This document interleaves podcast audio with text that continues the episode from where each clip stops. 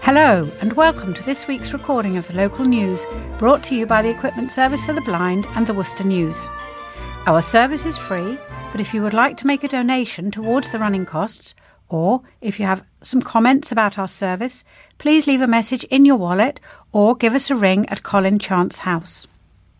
I am Sally, and Rhianne and Hannah are reading with me, and Nigel is our sound engineer. We will be covering the news, including Friday, March the 4th, up until Thursday, March the 10th. We'll start with the headline stories, followed by general stories from the week, then a couple of sporting items, and the obituaries will be at the end of the recording. The thought for the day is taken from Mark chapter 10, verses 46 to 48, 51 and 52.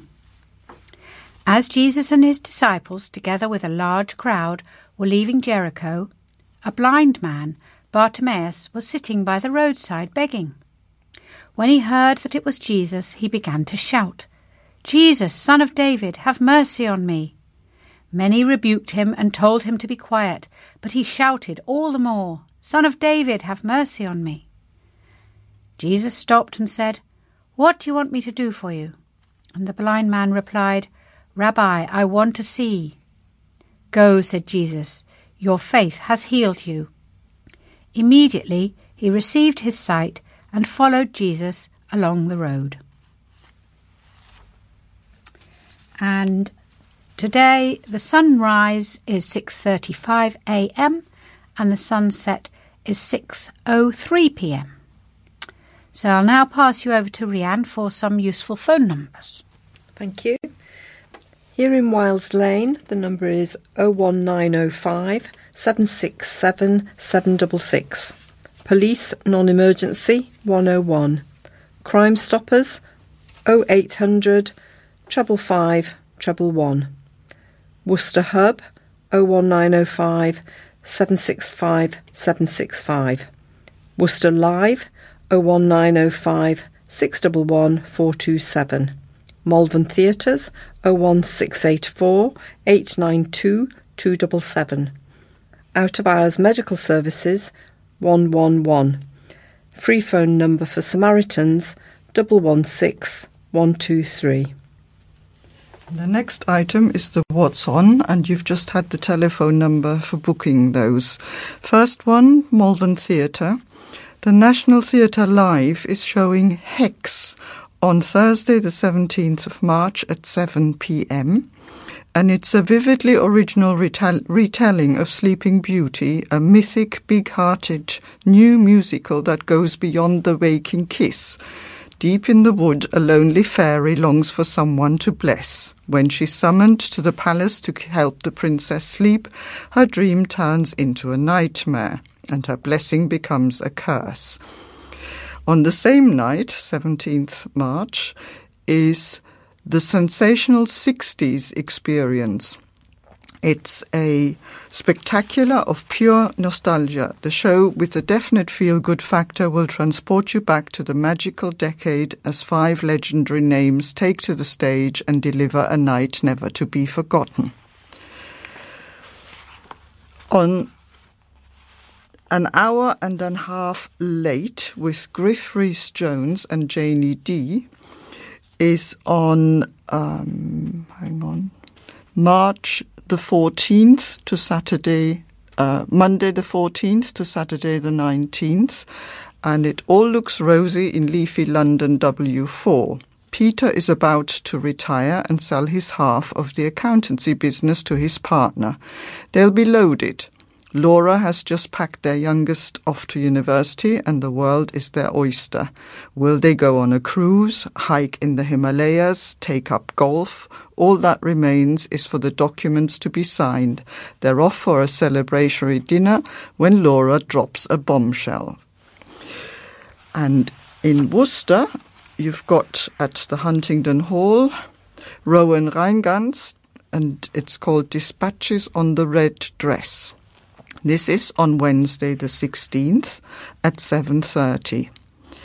And this is an intimate and courageous new solo show by twice BBC Radio 2 folk award-winning songwriter Rowan Rheingans, unravelling the joy and pain from her own grandmother's youth in 1940s Germany. Multi-award-winning folk musician Rowan celebrates subtle acts of resistance and boldly asks a troubling question for our time. Can hope for the future be found in the darkest pockets of our history? On Thursday and Friday, 17th and 18th of March, also at 7:30, you can see Roy Chubby Brown at the Huntingdon Hall. Chubby came from a tough start in life to become one of the most successful comedians in the world. Chubby's real name is Royston Vasey, which is the name of the village in the popular TV series The League of Gentlemen, which highlights the respect that modern writers and comedians have for him. And also in Worcester, you've got at Huntingdon Hall on the 20th, that's Sunday at 7:30, Klezmer-ish. Meet Klezmer-ish, four incredible outward-looking classical-trained musicians who met whilst playing with the Royal Liverpool Philharmonic Orchestra. They are drawing their inspiration from the music of bygone travellers. The quartet explores the music of immigrants from various cultural backgrounds who left their homelands in pursuit of a different life. At the Henry Sanden Hall, you've got a talk by Tim Barney, Interceptor, Fighter Aircraft Development during the Second World War. And this is on Tuesday, the 22nd of March at 7:30. For many of us, the Battle of Britain is the key narrative of the Second World War, and the sleek, elegant Spitfire is its supreme icon. If you're interested in classic fighter planes like this and would like to know more about their design and development, then this is the talk for you. At the Swan Theatre, you've got a variety show at 7:30 on Friday, 18th March. This classic variety show will keep you fully entertained, so sit back and enjoy as these professional entertainers grace the stage. Join us for an evening of great talent from the amazing voice of Martin Dominic and the showmanship of Peter Lewis to the comedy of hilarious Bob Taylor. And again at the Swan Theatre, Saturday the 19th, Sunday 20th, Saturday 26th and Sunday 27th of March at 12:30 p.m. and 6:30 p.m. Theatre lives on.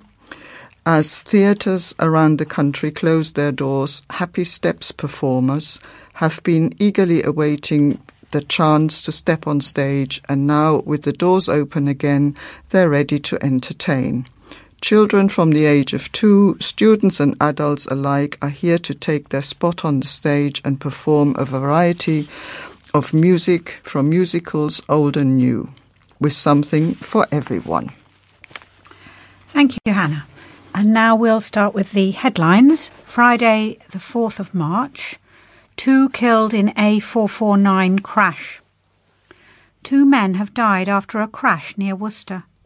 The drivers of both cars died at the scene after a head-on crash on the A449. Police say they believe one of the cars involved in the crash was going in the wrong direction at the time. The crash took place on the dual carriageway near to the Ombersley Junction at 9:36 p.m. on Wednesday. Officers from West Mercia Police are now appealing for witnesses and dashcam footage as they continue to investigate what happened. A police spokesman said, "Sadly, the drivers of both vehicles died at the scene. While the investigation is ongoing, officers believe that one of the cars, a white Ford Mondeo, was travelling in the wrong direction and will have joined the A449 after taking the incorrect slip road, and collided with an oncoming car, a black Vauxhall Astra. We would like to hear from anyone who witnessed the collision and anyone who may have dashcam footage that can help with our investigation. Our thoughts are with both families of the victims at what will be a terribly sad time for everyone, and the next of kin of both victims have been notified. A West Midlands Ambulance Service spokesperson said, "Upon arrival, we found the drivers of the two cars both in a critical condition. Unfortunately, it immediately became apparent that nothing more could be done to save them, and they were confirmed deceased at the scene. One ambulance, two paramedic officers and a merit trauma doctor and critical care paramedic attended the scene, as well as firefighters from Worcester and Droitwich. Police closed the A449 in both directions overnight for an investigation with Worcestershire Highways, advising drivers heading to Worcester to go via the A442 Cutnall Green or A38 Fernley Heath routes, before police reopened the road yesterday morning. Anyone with information is asked to call 101, quoting 5881. Campaigners have previously called the road one of the deadliest in Worcestershire and dubbed it Killer Road, with fatal crashes on the A449 in 2006, 2007, 2012, 2017 and 2018. Saturday, March the 5th and Sunday, March the 6th. Son inspires fight for life. My son isn't ready to lose his mum. Those are the fighting words of a woman with terminal cancer who needs to undergo treatment to extend her life. Beth Walsh of Bath Road needs to have 3 to 4 rounds of chemosaturation, also known as DelCath, to extend her life, which cost £40,000 per treatment. The 49-year-old's life was turned upside down after she was diagnosed with a liver-dominant metastatic ocular melanoma in 2020. It is a secondary liver cancer arising from a very rare form of primary cancer of the eye called ocular melanoma, which led to Mrs. Walsh having an eye removed. Mrs. Walsh has one very important reason behind her fight for her life, her son Alfie. She said, "I have a 14-year-old son and my main reason is him. He's not ready to lose his mum." The treatment is a way of treating liver metastases by delivering chemotherapy specifically to the liver, reducing side effects and allowing the liver to be saturated with the relevant drugs. It's not available on the NHS, but was approved by National Institute for Health and Care Excellence in April on the basis of its record as a safe and efficacious treatment in terms of overall and symptom-free survival. Her family has funded the first round of treatment, which she will undergo on March the 29th. Friends quickly formed Beth's Army to help her with the mammoth task of raising the money. "It's amazing. Sometimes I wonder what I've done to deserve all this love and support," she said. "I'm really grateful. I found losing my mum last year harder than getting the diagnosis because it was a shock and she was such a big support. But I have an amazing circle of friends and family around me." Best friend Bev Bevan, who runs Worcester Theatre Makers alongside Mrs. Walsh, has organised a fundraising disco with DJ Ed Steelfox. Mrs. Bevan from Rushwick said, "I have known Beth since the 90s. We are best friends and the thought of her not being around is inconceivable. She's just the absolute best. She's incredible and over the years I have learned so much just from being her friend. I was racking my brain for ages to think what I could do and realised music is her heart and soul. She loves music." Mr. Steelfox said, "Beth has always been the life and soul of the party and one of the first on the dance floor every time."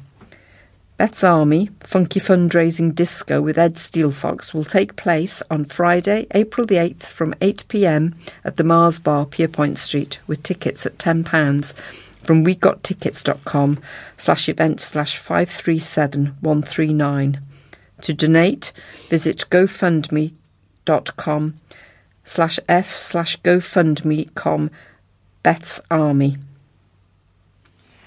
And on Monday, March the 7th, the headline was "On Revenge Trail of Destruction. Woman Smashed Up Cars in Parking Row."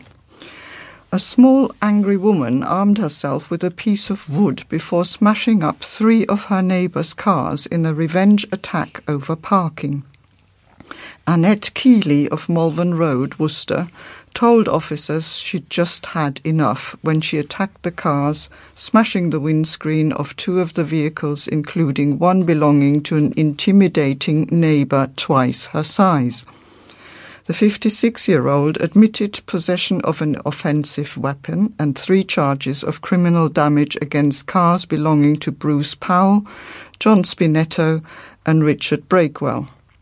She further admitted common assault against Mr. Brakewell, although she did not actually hit him with a piece of wood when she appeared before magistrates in Worcester. The incident happened outside a block of flats in Worcester on February 3rd at 10:45 p.m. She smashed the windscreens of Mr. Brakewell's car and that of Mr. Powell's, also putting dents in the bonnet of Mr. Powell's car. Mr. Spinetto's car also suffered dents in the course of her swinging the wood at the other 2 cars. Samreen Afsar, prosecutor, said Mr. Brakewell went outside after hearing his car alarm going off and had tried to reason with the defendant. He told her to calm down and go back inside. He states she was continually striking his vehicle, causing damage to that vehicle and another that belonged to another resident. A 3rd vehicle was also damaged belonging to Mr. Spinetto, said Mrs. Afsar. During the incident, Keeley's partner also tried to calm her down and pull her back inside, the court heard. Mr. Brakewell believed he was going to be assaulted, but there was no actual assault, said Mrs. Afsar. In interview, she stated she'd just had enough and damaged the vehicles belonging to Mr. Brakewell and Mr. Powell and accidentally damaged the vehicle belonging to Mr. Spinetto, said Mrs. Afsar. In a victim personal statement, Mr. Brakewell wrote, "I really don't want to live here anymore because of what has happened. I just want my windscreen and any damage to be paid for. I'm really concerned about what she'll do in terms of repercussions." Mrs. Afsar, who described the incident as a revenge attack, said there was fear caused to Mr. Brakewell. Keeley had one caution from 2006, but no convictions at all before this matter. Barry Newton, defending, disputed it was a revenge attack and emphasised the offensive weapon was not a baseball bat but a piece of wood 3 foot long and about 1.5 inches thick. He said, "Was it a revenge attack?" Mr. Newton sighs heavily. "It's not in my book a revenge attack that suggests warring factions. This is a neighbour dispute where she has had a little bit too much to drink, lost her temper and took out her anger on inanimate objects." Mr. Newton told magistrates she had drunk 2 large glasses of wine and a Jack Daniels. The Worcester solicitor asked that she be afforded maximum credit for her early guilty pleas and her cooperation with the police. He told the court, she says, "I lost my temper and smashed the cars up. It was me. I admit it. I lost it. There has been falling out in recent times." She finds Mr. Brakewell quite intimidating. She's barely 5 foot tall. Mr. Brakewell is 6 foot tall and of large build. She thinks he's probably twice her weight. She has found behaviour by him intimidating and somewhat worrying to her. There was a falling out over the New Year period. Mr. Newton said there were no allocated spaces and that Mr. Brakewell had been encouraging Mr. Spinetto to park in a bay that had been used by Keeley's partner. He also stressed that no figure had been provided to the court about the damage caused. As they were all insured, the liability was going to be their excess on their insurance, he said. Magistrates fined her £200 and ordered her to pay £100 in compensation to each of the 3 victims of the criminal damage. Keeley was also ordered to pay a further £50 in compensation to Mr. Brakewell for the common assault.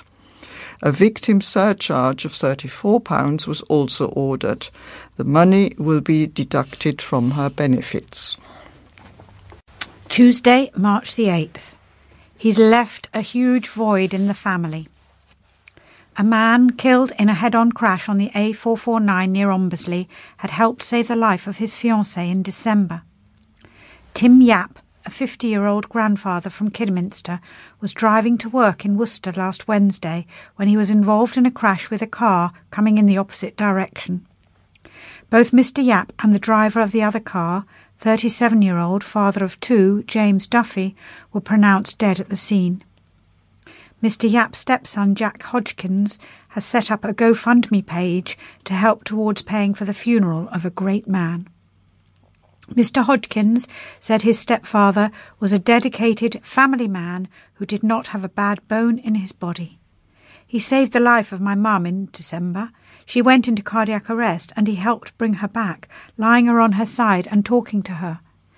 Tim was a loving family man, devoted to his fiancée, kids and stepkids, and even the extended family. A huge void in the family.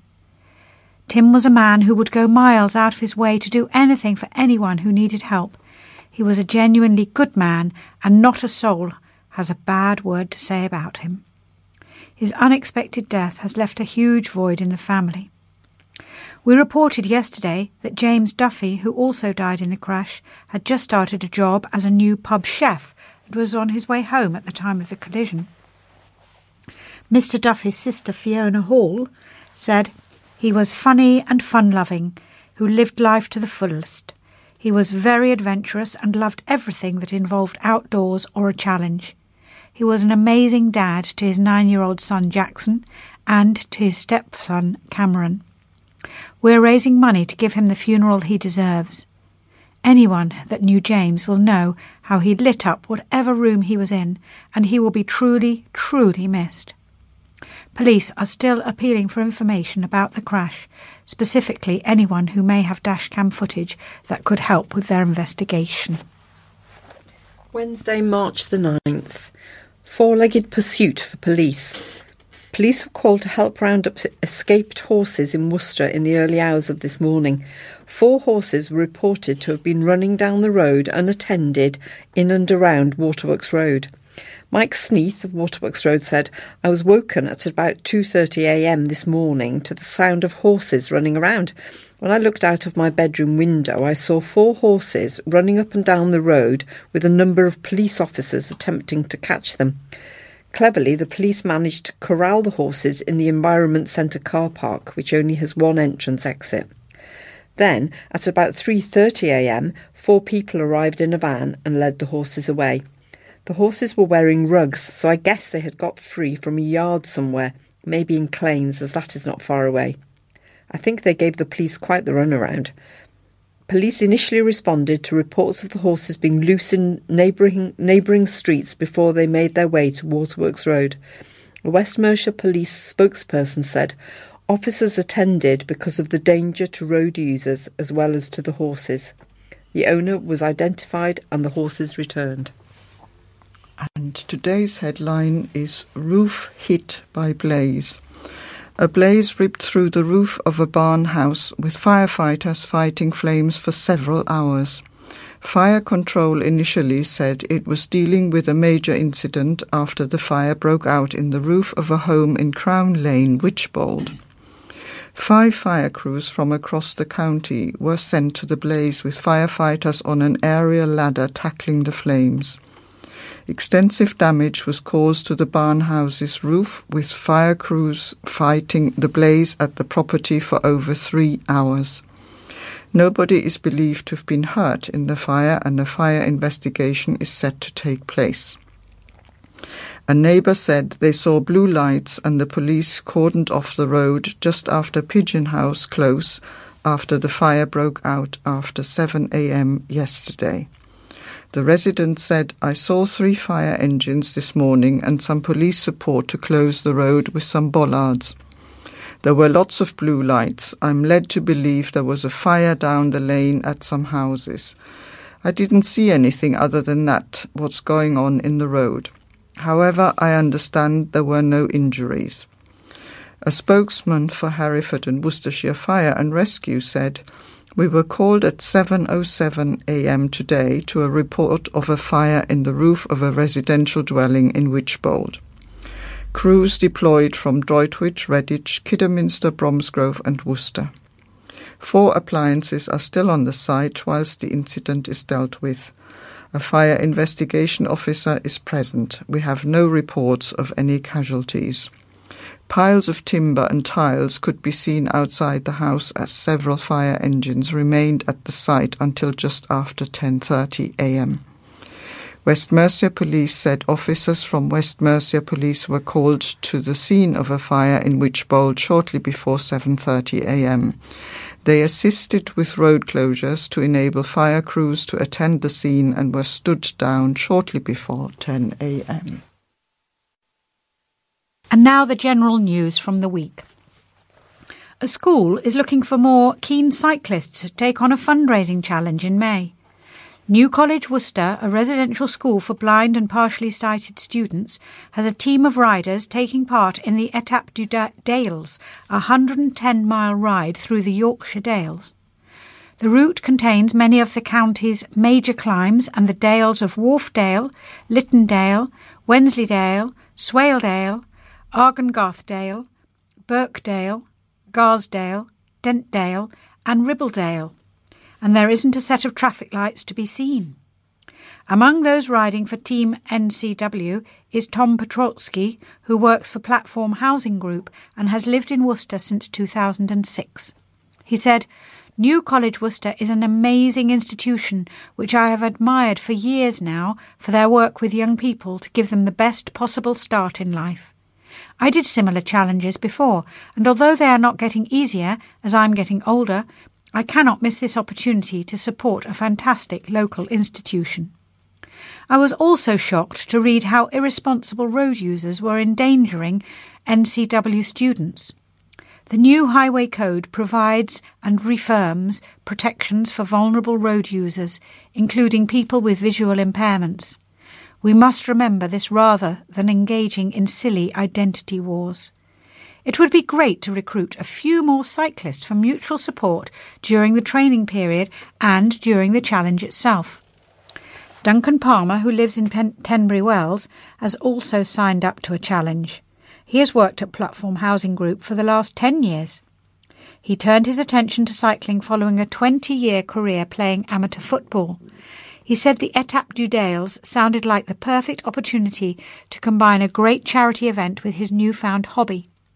He is hoping to meet some new friends and raise some much-needed funds along the way. If you'd like to join the team or find out more information, please contact Lottie on 01905 763 993. Worcester City Council's party leaders will welcome refugees from Ukraine with open arms as the city turns blue and yellow. The leaders of 4 political parties in Worcester have released a statement voicing their support for the city's Eastern European population and the nation of Ukraine. A Ukrainian flag will be flown in Cathedral Square, while the Guildhall will be lit up blue and yellow.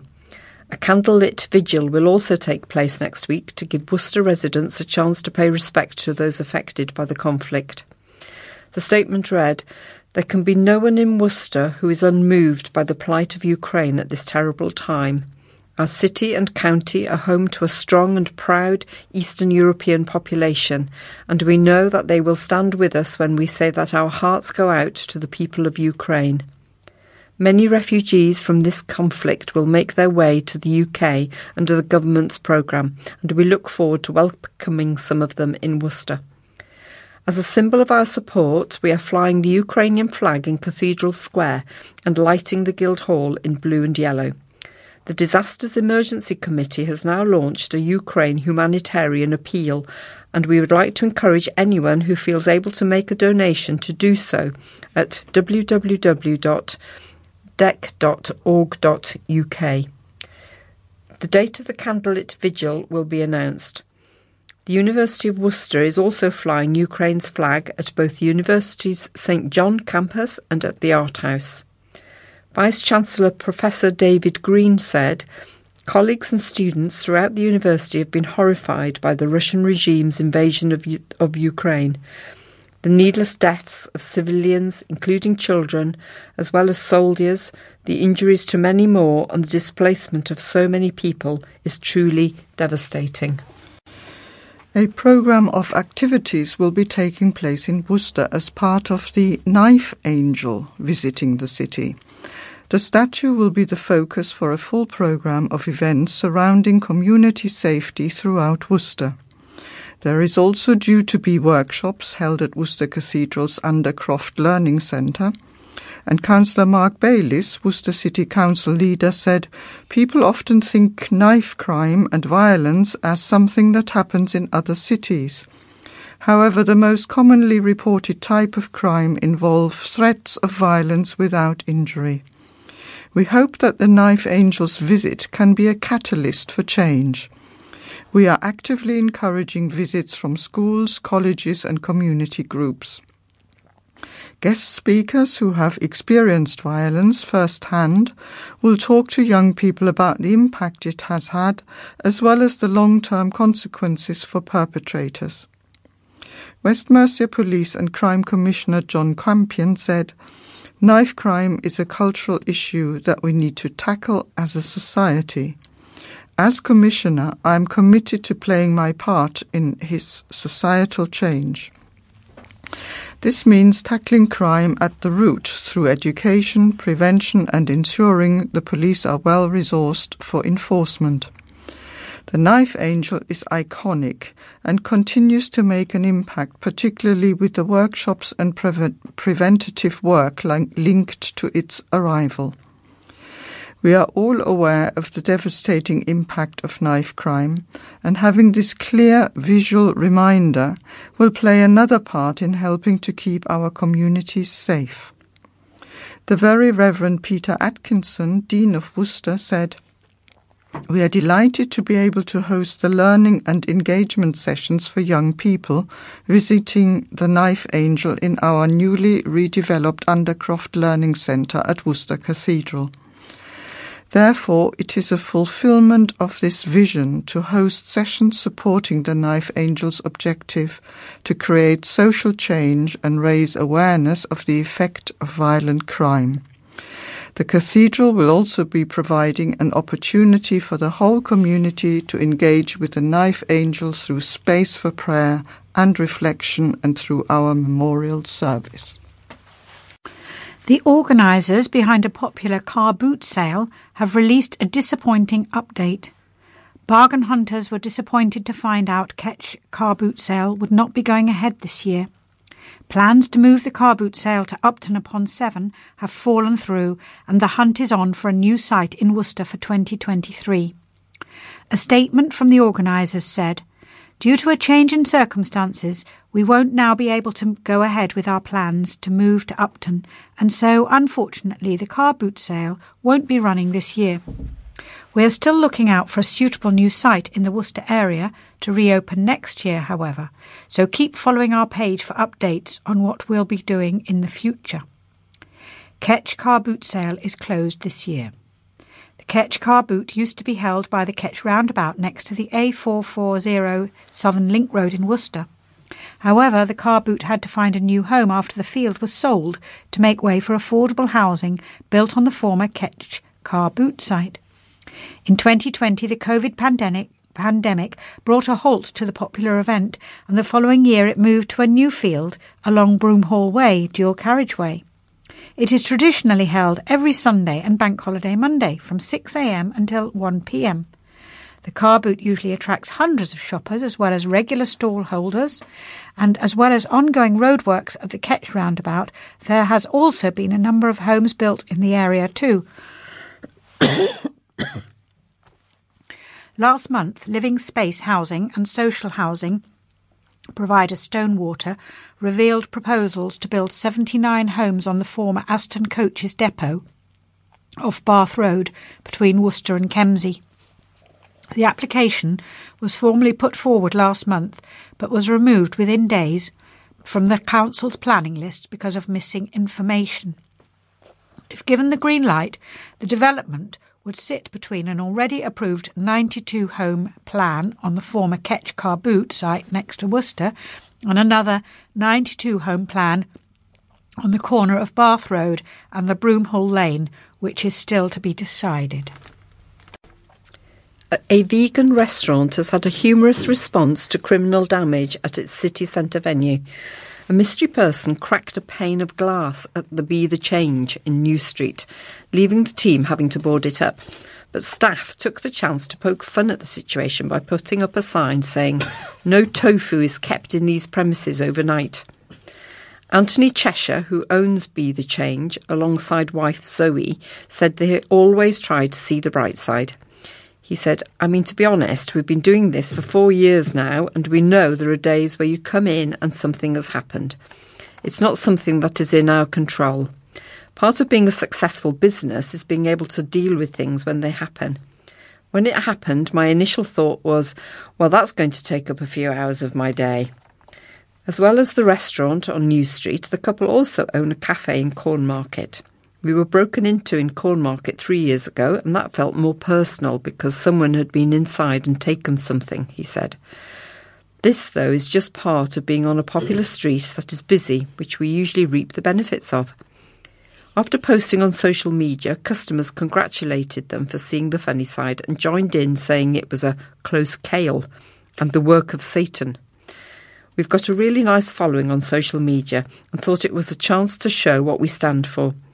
One comment said it could be non-vegans making a statement, but Mr Cheshire thought it was unlikely. He said, "If it was, it wasn't particularly well done. I don't know if someone targeted us because we are a vegan business, but there are better ways to do it. Nothing about it suggests that. I assume there was some jolly japes happening in New Street overnight. It wasn't shattered, so nobody has attempted to break in. I think someone has fallen against it. They are getting quotes at the moment, but believe it will cost between £200 to £500 to replace the glass at the listed building. We've got insurance for it, but I think by the time you've paid the excess, it will be cheaper paying out." Tributes have been paid to a beloved landlady of a country pub who died after a brief illness. Landlady Judy Allen died on Monday morning at Worcestershire Royal Hospital after more than 3 decades at the Mug House in Claines. Her son Russell said he was inundated with calls and messages of condolences from people wanting to pay tribute to his mum. He said, "When you got to know her, you wouldn't meet a better person, but if you got on the wrong side of her, she would put you straight. We have made some really good friends out of the pub over the last 30 years. The amount of phone calls from people offering to do things we've had messages from as far away as Devon. She loved this place to pieces and always said, if anything happened to me, I want to be stuffed and put on the bench out of the front. I can't do that, but I'm talking to the church about who makes their scarecrows for the Scarecrow Festival so we can have one made of her to sit out front. Mum was renowned for having a glass of red wine and wearing a pinny, so she'll be posed like that. She was the pub and the pub was her.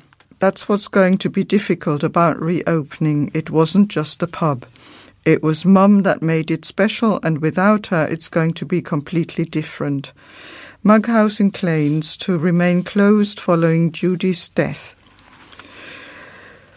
It will remain closed until further notice, with Mr Allen unsure at the moment whether it'll reopen with him at the helm.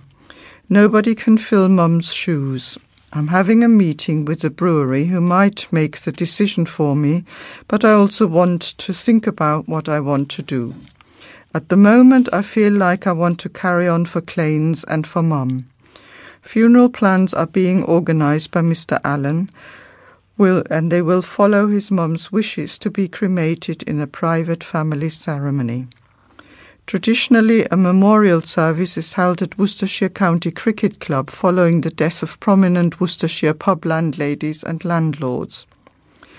Originally from Selly Oak, Mrs Allen moved to Ireland and lived around Essex, where she began work as a sales rep before moving to the Midlands.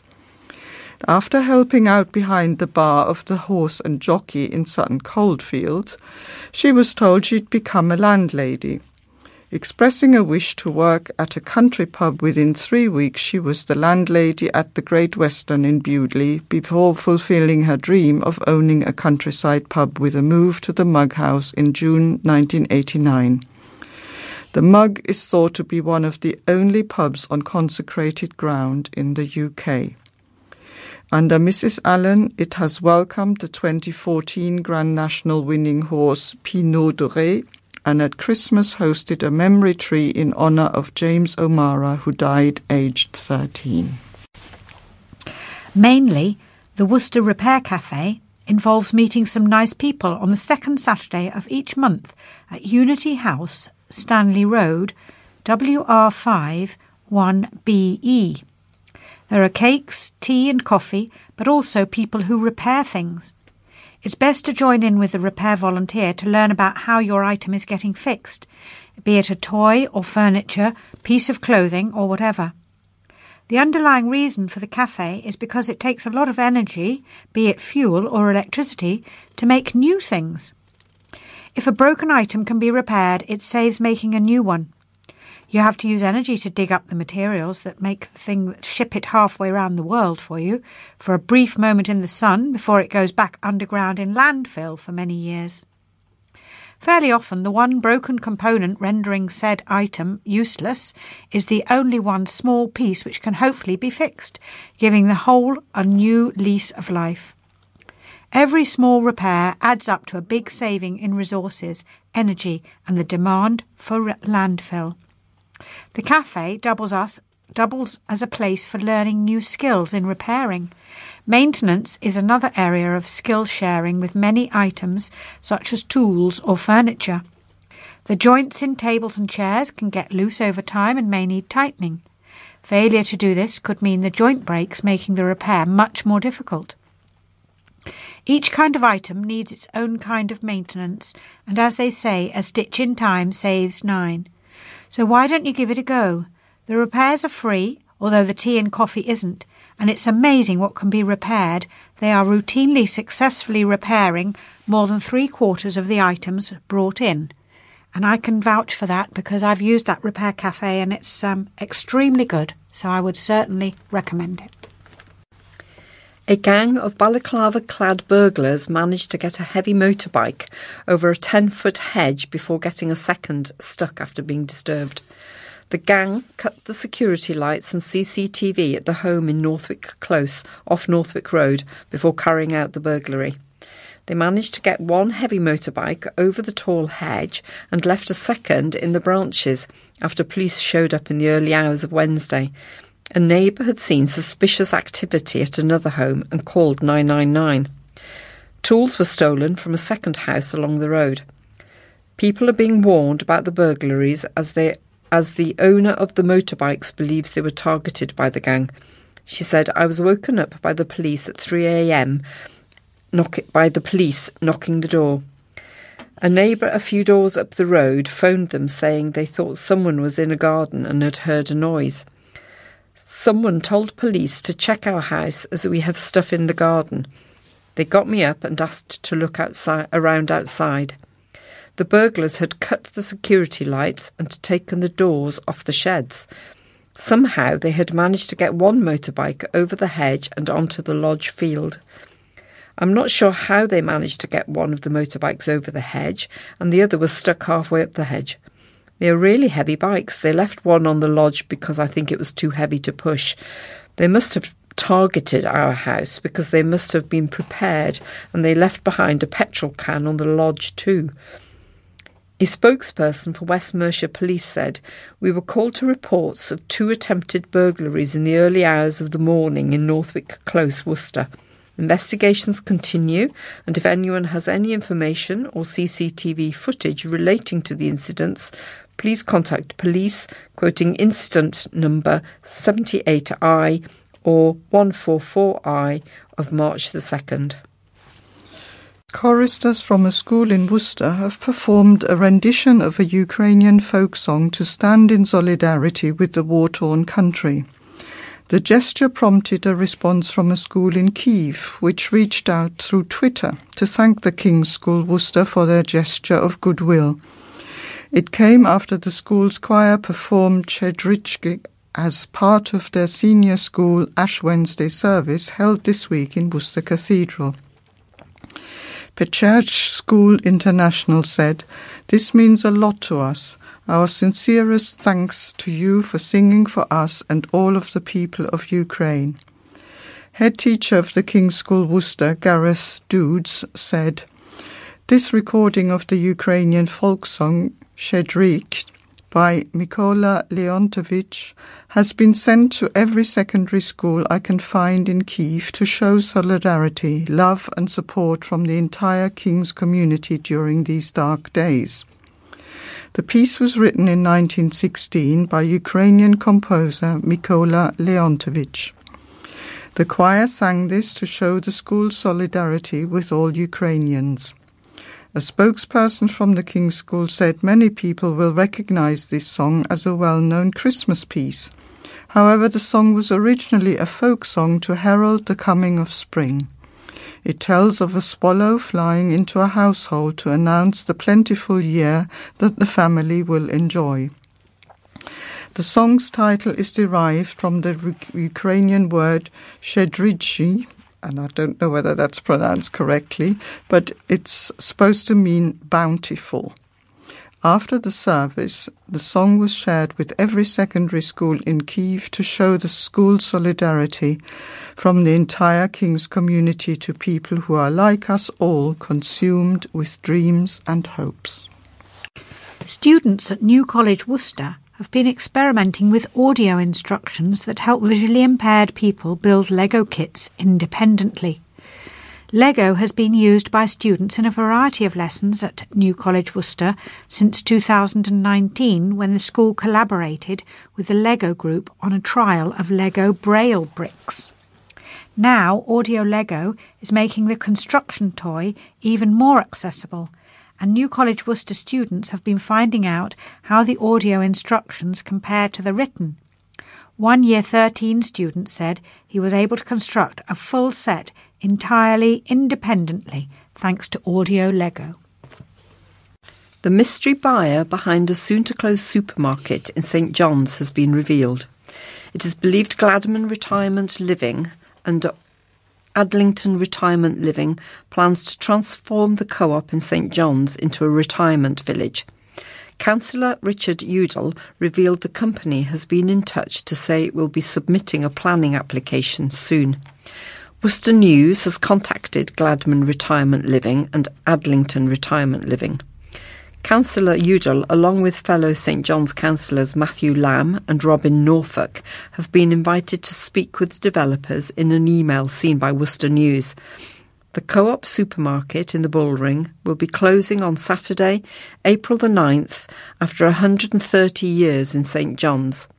Councillor Udall said, "It's good that we now finally know who we are dealing with. I hope and believe there is room for compromise.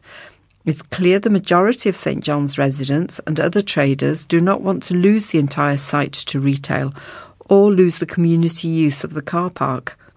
I hope we can ensure that a percentage of the site, especially the road frontage, remains as shops, and we can keep St John's as a commercial and a retail district. We need new destination and specialist retail in St John's. This could create an opportunity to secure some retail space, attract new retailers, and have a shared residential use. Although we are willing to discuss and compromise, we have our red lines. The preservation of St John's as a retail and a commercial centre with shops is something we will defend." A spokesperson for Co-op said, "Co-op is moving forward with a real purpose and momentum, and while this usually involves opening new stores, we also regularly review our existing locations and have to take these difficult decisions. The decision to close any store is not taken lightly, and only after careful consideration will our store in St John's close on the 9th of April. This is in no way a reflection of the commitment and hard work of colleagues who have been informed and who are being fully supported.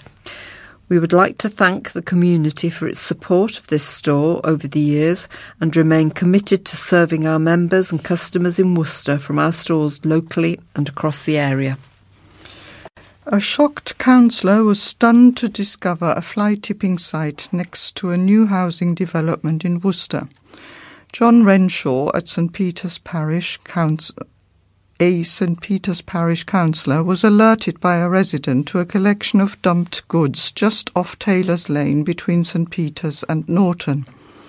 The site, located near the Pear Tree Fields, contained an old fridge, several bags of rubbish, furniture and double glazing units. Mr Renshaw has reported the site to Malvern Hills District Council and Kempsey Parish Council. He said, "At first I thought it was just a glazing unit which had been discarded there, but on further investigation there was an old fridge, a mattress, bags of rubbish, some furniture items, as well as the glazing. It's more than likely what I discovered is the result of several fly tipping incidents. I've reported the site to Malvern HDC as the fly tipping is just within their jurisdiction, and I've also made Kempsey Parish Council aware." This follows another incident in February where an armchair was fly tipped at an address in Fox Drive in St Peter's. On that occasion, I arranged for the armchair to be removed and taken to Bilford Road Tip. When fly tipping occurs, it is actually the landowner's responsibility to clear it up in most cases. This, Councillor Renshaw said, was unfair on the landowners as they are the victim of fly tipping but are forced to take responsibility. He added, "I feel that local councils should be obliged to help. The homeowner or landowner is very much the victim in this, and I'd like to see local councils change their approach.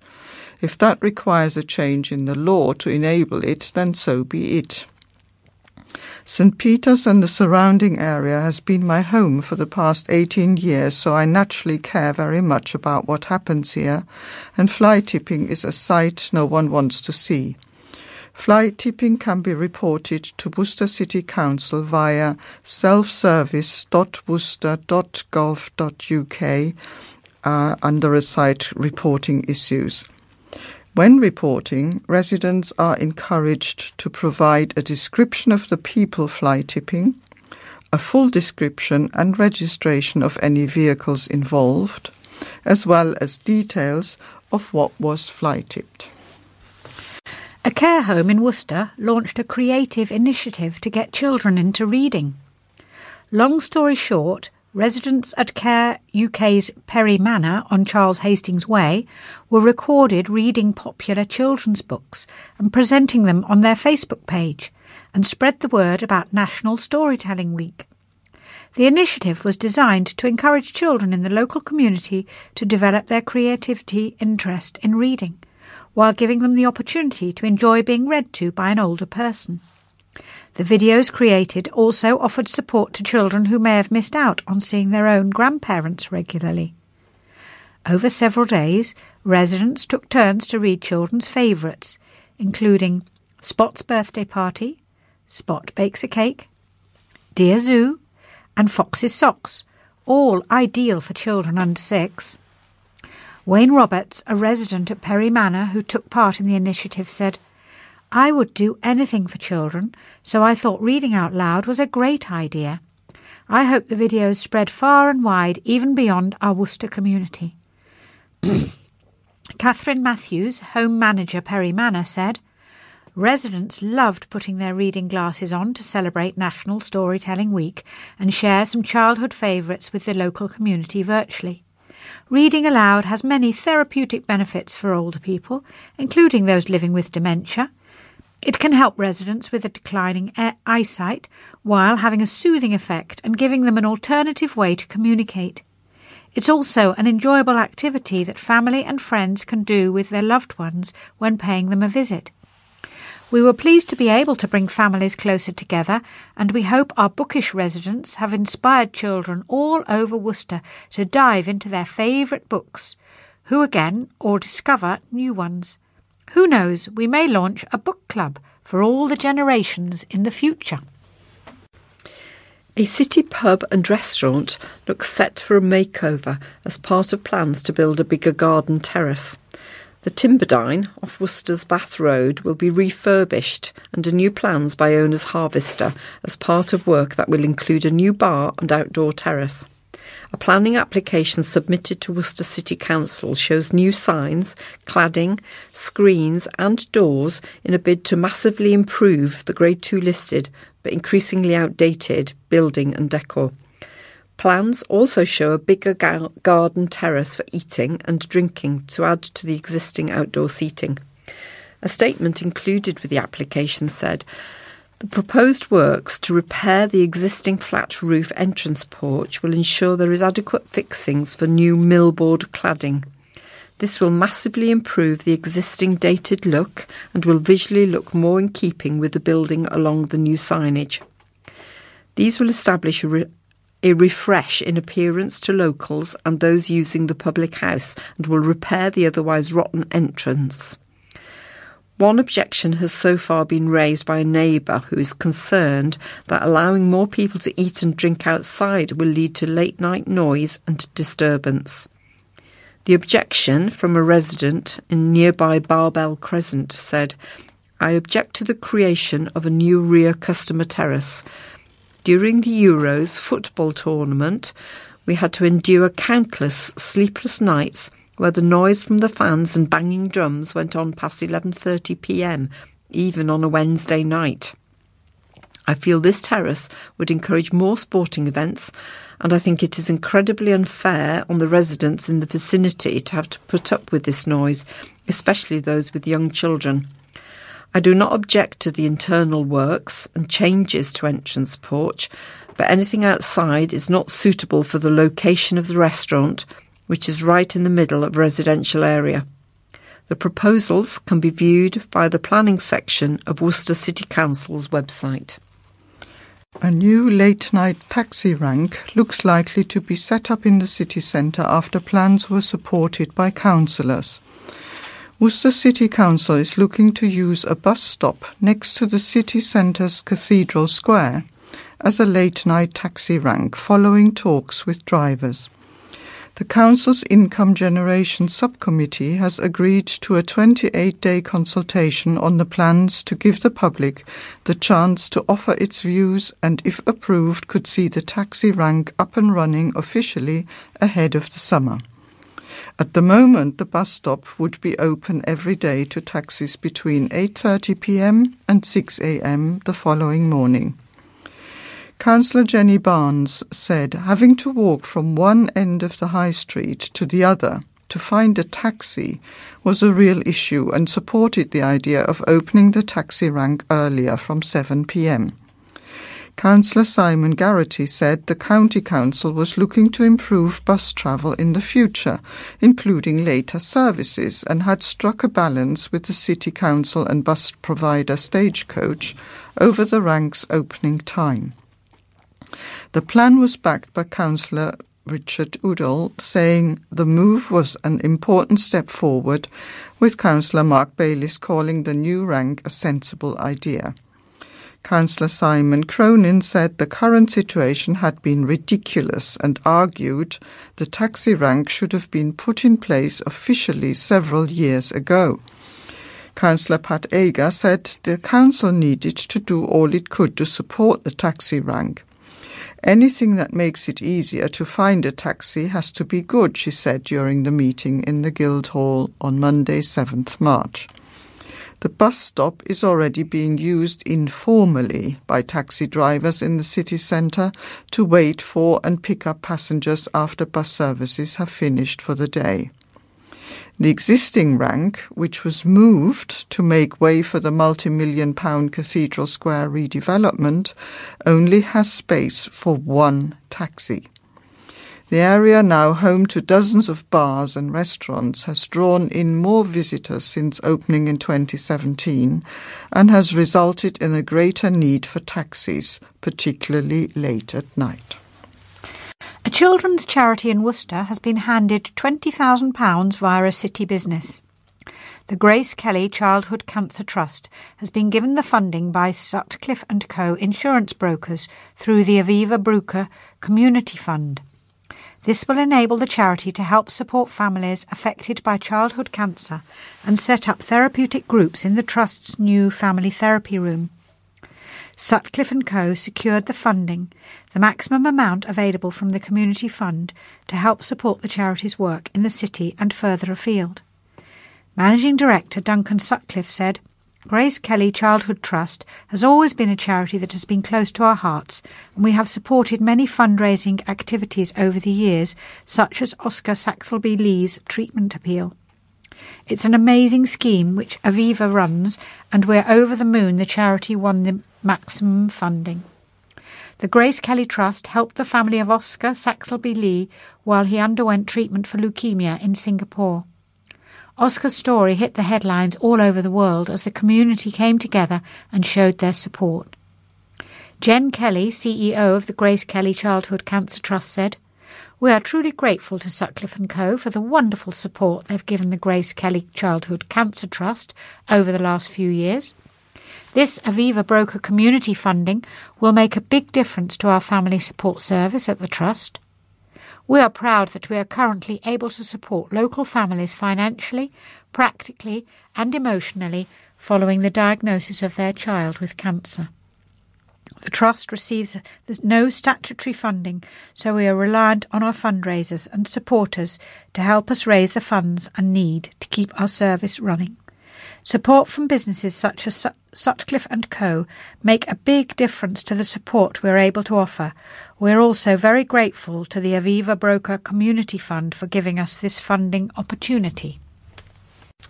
The Flying Scotsman steamed into Worcester's Shrub Hill station at the weekend to the delight of a large crowd of onlookers.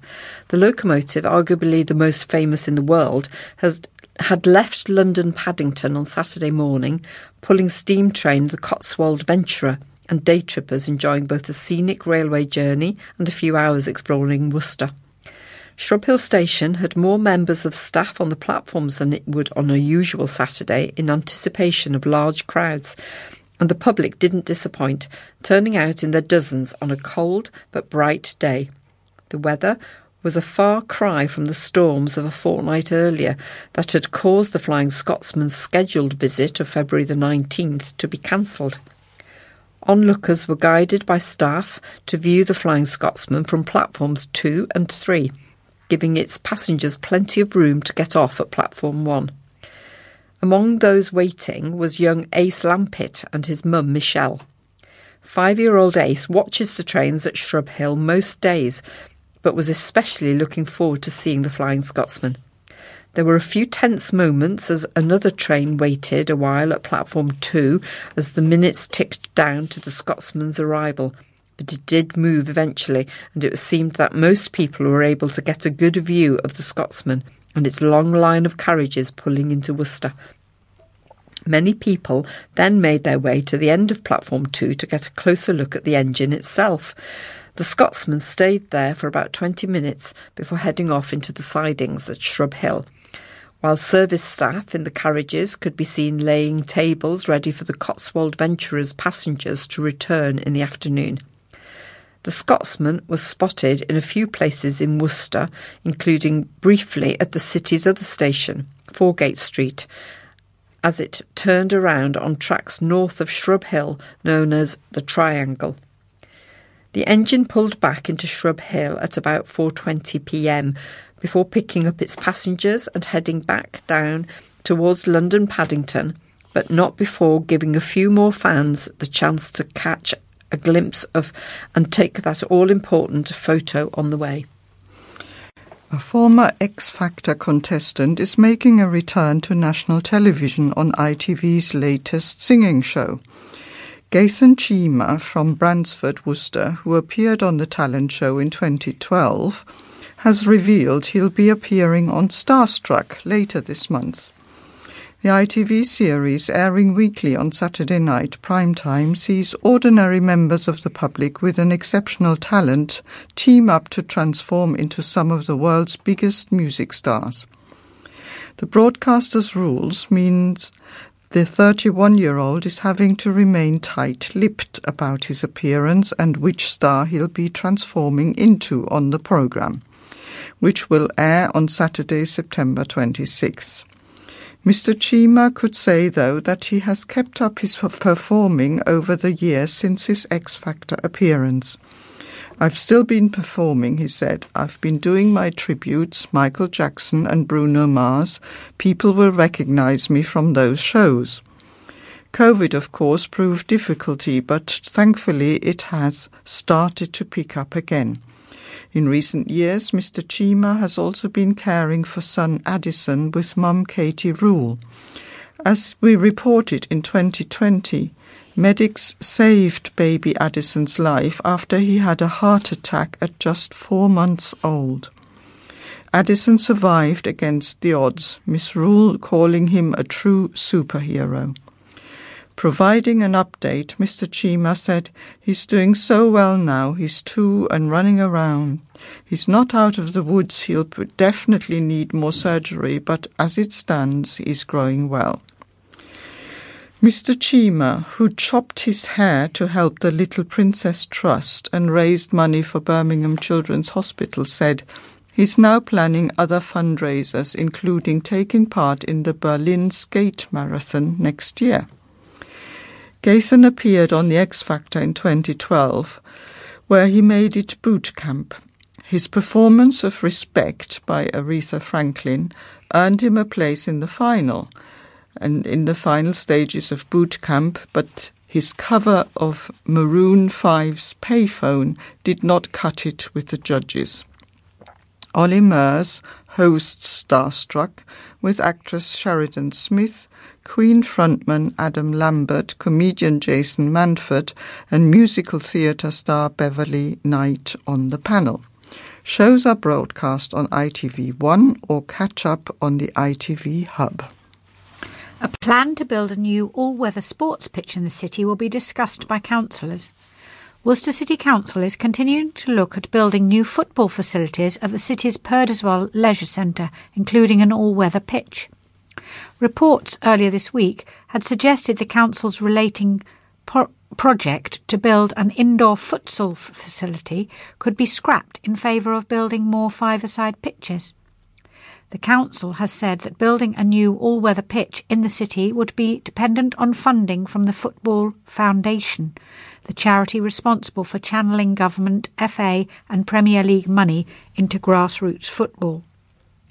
If the charity agreed to give the council the money to fund the all-weather pitch, any profit would have to be used for future maintenance or reinvested.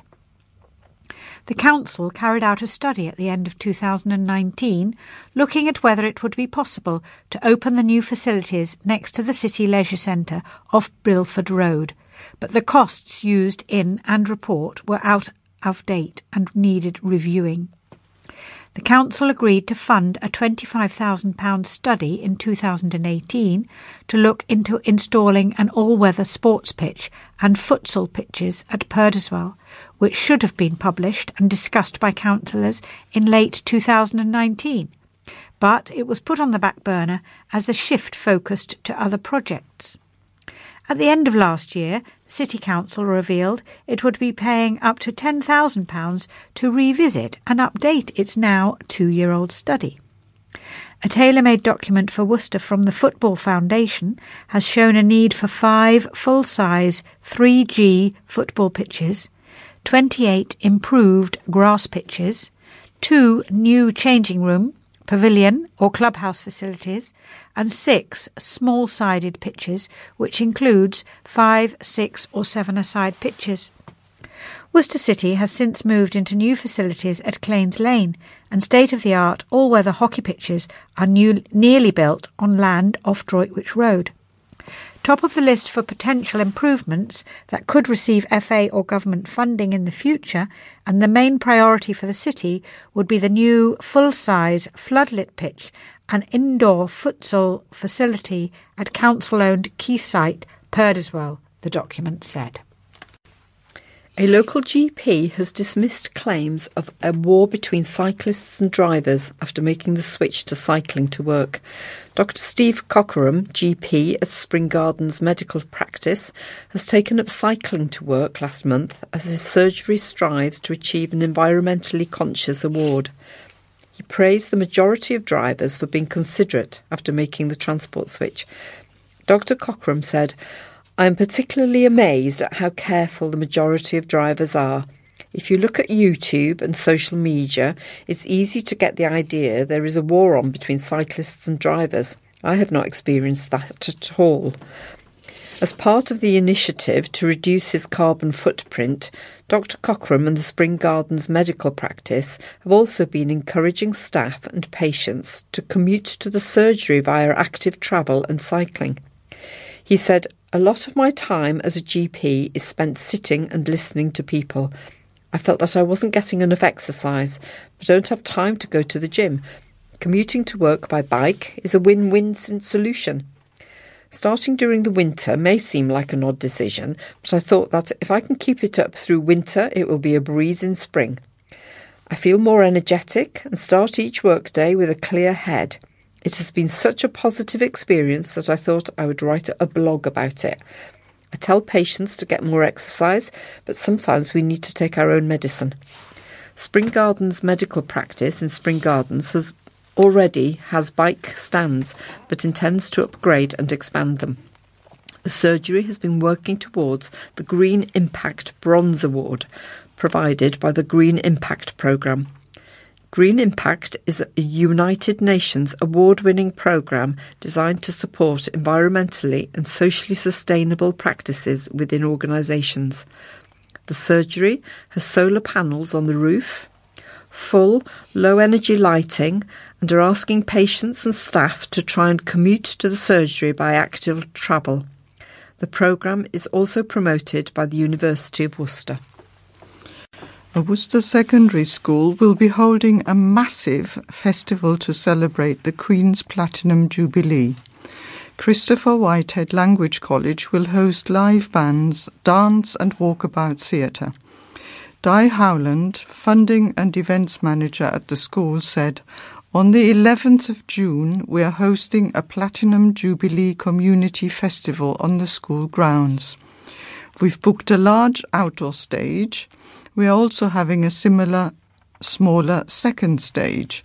The festival will take place from 12 till 8 p.m. A spokesperson from the event added, "The festival will bring our community together by involving young people, families, care home residents, community groups, businesses and the local church. We aim to enrich lives, enable people to create, explore and participate in the creative arts. Encouraging everyone becoming involved, work together, creating ownership and a sense of belonging and well-being. There will be live music from local bands, musicians and choirs including Blobby Williams, Lolly Parton, Polka Dot Robot, I Sing Choir and the Monday Night Club, dance performances from young people including Studio B Performing Arts Centre and local schools. Plus Walkabout Theatre by Vamos Theatre, Steve Chaos Circus Skills, Djembe Drubbing with Drumlove, drama, poetry reading, art workshops, face painting, activities and games, and a licensed bar provided by the Brunswick Arm, afternoon tea, festival food and much more care." Support for this event has already been received from Councillor Richard Udall, Youthcom Radio, St John's Church, the Red Cross, Tesco St Peter's, Platinum Housing and other local businesses and community groups. "We hope you will save the date," that was 11th of June, "and join us in celebrating the Queen's Platinum Jubilee. Thanks to the funding, entrance to the event will be free of charge." And now some news of the sport. Worcester City will show their solidarity with the country of Ukraine by wearing their blue and yellow kit, the colours of the Ukraine national flag, for the remainder of the 2021-22 season. Providing there is not a clash of colours with opposing sides, City will don their away strip for all home and away matches, beginning with their Midland Football League Premier clash at Walsall Wood tonight. In a mark of solidarity for Ukraine, we have agreed with the MFL that for all games, home and away, we'll be wearing our away colours, where there are no colour clashes expected. For the remainder of the season, read the club tweet. The club also invited City supporters to donate to the Disaster Emergency Committee collective appeal to provide emergency aid and rapid relief to civilians suffering during the conflict. Football clubs across the globe are uniting in support of Ukraine, who are under invasion by Russian troops. Walsall Wood have changed the colours of their club logo on social media to blue and yellow. Premier League captains up and down the country wore special Ukrainian flag armbands last weekend, and there were thousands of flags at games at professional and non-league level. International cricket is coming to New Road this summer. The England Lions take on the touring South Africa side in Worcester on July the 14th for a 50-over match. It is the second of two 50-over games for the tourists before they face England in three one-day internationals, ODIs, at Durham, Manchester and Leeds. England women are also in action in Worcester this summer as they too take on South Africa in an IT20 on July the 23rd. Then, in September, the England under-19s will face Sri Lanka in two ODIs at New Road on September the 5th and 8th. The England physical disability team will also play the world-famous Lord Taverners 11 in a prestigious match to be played at New Road on Friday, June the 10th. The match will take place ahead of the Worcestershire Rapids versus Derbyshire Falcons meeting in the Vitality Blast. The day will help to raise awareness and funds to support the work of the Lord Taverners, which is the UK's leading youth cricket and disability sports charity. The Lord's Taverners breaks down barriers and empowers disadvantaged and disabled young people to fulfil their potential and build life skills. The match at New Road is the first of two against the England physical disability team, with the other taking place at Tring on Sunday the 7th of August. ECB Head of Disability Cricket Ian Martin said the England Physical Disability Squad are looking forward to playing the Lord's Taverners at New Road and celebrating the partnership that exists between ECB and the country's leading sports for social development charity. The match will take on added significance following approval to build the world's first inclusive cricket centre in Worcester. The centre will not only increase access for cricket for disabled people, but allows us to strengthen partnerships with the Lord's Taverners, Worcestershire County Cricket Club and Worcester University, whose expertise will help drive a truly innovative project. The day promises to be a real highlight in our fixture calendar and a great celebration of the opportunities that exist for disabled people to access our sport. Entry to the fixture is included with all tickets for the Vitality Blast fixture against Derbyshire, which will be available via Worcestershire County Cricket Club from today. Steve Diamond did not pull any punches in his assessment of Worcester Warriors' 43-12 Gallagher Premiership defeat at London Irish last weekend. Discipline was once more Warriors' undoing as they were made to pay a ruthless Irish side at the Brentford Community Stadium. The visitors played most of the second half with 14 men after Scotland winger Duhan van der Merwe was shown a red card for a forearm to the face of Kyle Rowe, and the hosts made it count to run out 43-12 winners in the end. Christian Judge was shown a yellow card in the first half, and at half-time the game was already getting away from Worcester at 17-5. But an early Irish score from former Worcester hooker Augustin Creevey and van der Merwe's red card proved decisive as Worcester were well beaten. I'm disappointed, really, as we've grown over the last 2-3 weeks, but our discipline and work rate let us down and we cracked under the pressure 3 or 4 times, he said. I don't want to come out after games and say it was a learning, because it wasn't. It is bare fact that some of us aren't good enough. And that was proven today. Yes, the red card didn't help and maybe it was slightly harsh, but the referee can only apply the laws of the game and he did. But I don't think that was the main difference in the teams today, because the game was done and dusted before and shortly after half-time.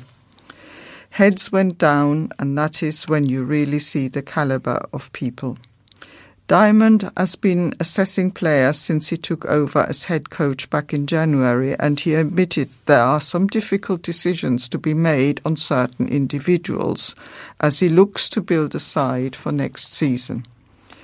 I know where we are, in the same positions, but the jury is still out in 3 or 4 others, he said. There are some difficult decisions to be made if we want to make the step up to the highly competitive. We need people to put their hand up every week and not just every other week. We weren't at it today and we have to dust ourselves down again and get better. As a result of Bath's win over Bristol, the blue, black and whites overtook Worcester to leave Warriors rock bottom on points difference.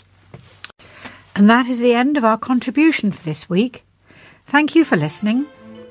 The obituaries will follow the music, so it just remains for us now to say keep safe and until next time, goodbye. Goodbye. Goodbye.